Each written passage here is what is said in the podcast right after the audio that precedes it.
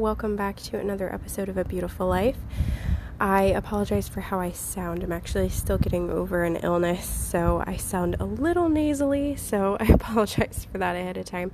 Also, if you hear any weird, funky sounds, I'm actually recording this outside today, so you might hear some outdoor sounds. But um, today I wanted to talk about something a little bit different, something that I normally wouldn't talk about here on the podcast, but I have blogged about in the past. And uh, since we've talked a little bit about bone density, especially in regard to menopause, um, I wanted to talk a little bit about muscles and how they age and how your muscles change as you age. what happens to them and how can you maintain strength, flexibility, and range of motion as you get older. Um, this is a very important post for those of you who are be- between the ages of 30 and 80. Why do I choose those ages? Well, because when you hit 30, your muscles do start aging. That's when your bone density starts aging as well. And so it's important when you hit the age of 30 to make sure that you're maintaining muscle strength and bone density strength. The older you get, the more important it is for you to maintain muscle mass and bone strength. Unfortunately, if you don't take the precautionary measures soon enough, it can become more difficult for you to regain optimal muscular strength and mass. The older you get, the harder it is to bounce back. Bone density is another topic that I kind of I've hit on, um, not in super detail. So we'll see. Maybe in the future I will talk about bone density in a little bit more detail. But you guys pretty much get the picture um, for bone mass density, it's important to do weight bearing exercises. Builds bone mass density, and you're less prone to fractures. We've talked about that in the the menopause section. Which you know, if you are a man, um, bone mass density is the same thing. You've got to exercise it and strengthen it like you would a muscle. So, muscle mass is crucial to optimal mobility, balance, strength, and injury prevention. You guys know this, it's common knowledge. Um, there is a condition called sarcopenia. It's an age related condition that involves the loss of sarcomeres in the muscles.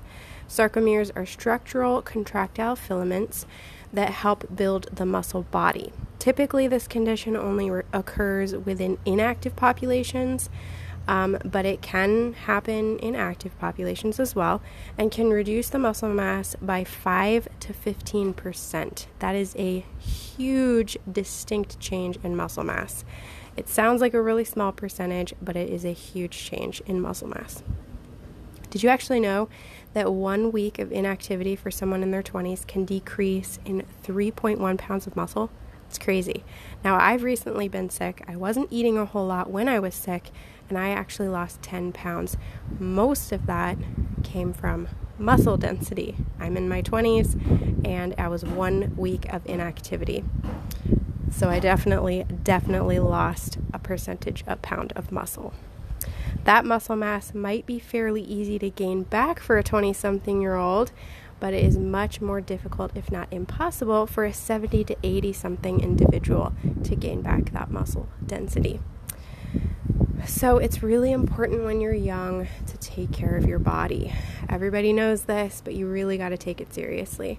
Have you ever noticed that there are some 80 year olds that are still swing dancing and working out like middle aged people? It's crazy. It's actually amazing to see. It's most likely because they spend time every single day exercising, whether it's gardening or keeping up with their grandkids or lifting weights, whatever they're doing, they're maintaining proper muscle mass, thus avoiding sarcopenia. It is preventable. Just because you're getting older does not mean that your muscles need to change drastically. It's a myth, okay? So here's a study for you, and I'll actually put the link to this study in the description of this episode for you so you can check it out yourself. Strength can also tell us a lot about an individual's chances of survival. This comes from um, a PhD. It prevents data uh, from a study in which people's chest and leg press strength were measured to arrive at a composite score of whole body strength. The pattern is quite revealing, showing the strongest one third of the population over 60 had a 50% lower death rate than the weakest. In order to maintain healthy strength, it is important to balance aerobics, which is cardio, and strength training. So the 50% with lower death rate, the ones that were stronger, probably had a good balance of cardio and strength training going on in their life regularly. Resistance training will also help aid in bone mass density, and it's one of my favorite ways to strengthen the full body. Doesn't matter how old you are, resistance training is key. Bands and light weights are great to add to your workout routines for or more at risk populations. So, some examples of exercises that you can do you can do modified high knees, air punches, fast walking, overhead shoulder presses, chair squats, stair climbing, bent over rows, glute bridges, hammer curls, bird dog, stability ball exercises, and planks. These are all excellent for building muscle mass and helping prevent the decline of muscle mass as you age anytime you're using bands, anytime you're using weights, make sure that you're using bands and weights that are appropriate for you. Don't use anything that's too heavy or too strong. You want to really work up to it. So, really go slowly with that. And don't forget, stretching is also extremely important for flexibility, as flexibility does increase the risk of injury and increases balance, stability, and the health of joints and connective tissue. So, again, like I said, um, that was a very, very brief part of a study that was done, a very brief little summary that I gave you. Um, and I will link a webs the the website that I used for my research in the description of this episode. In case you want to do your own research, I always recommend that. Um, if you've listened to me for a while, you know that I want you guys to do your own research so that you're not convinced by me, you're convinced in your own mind for yourself.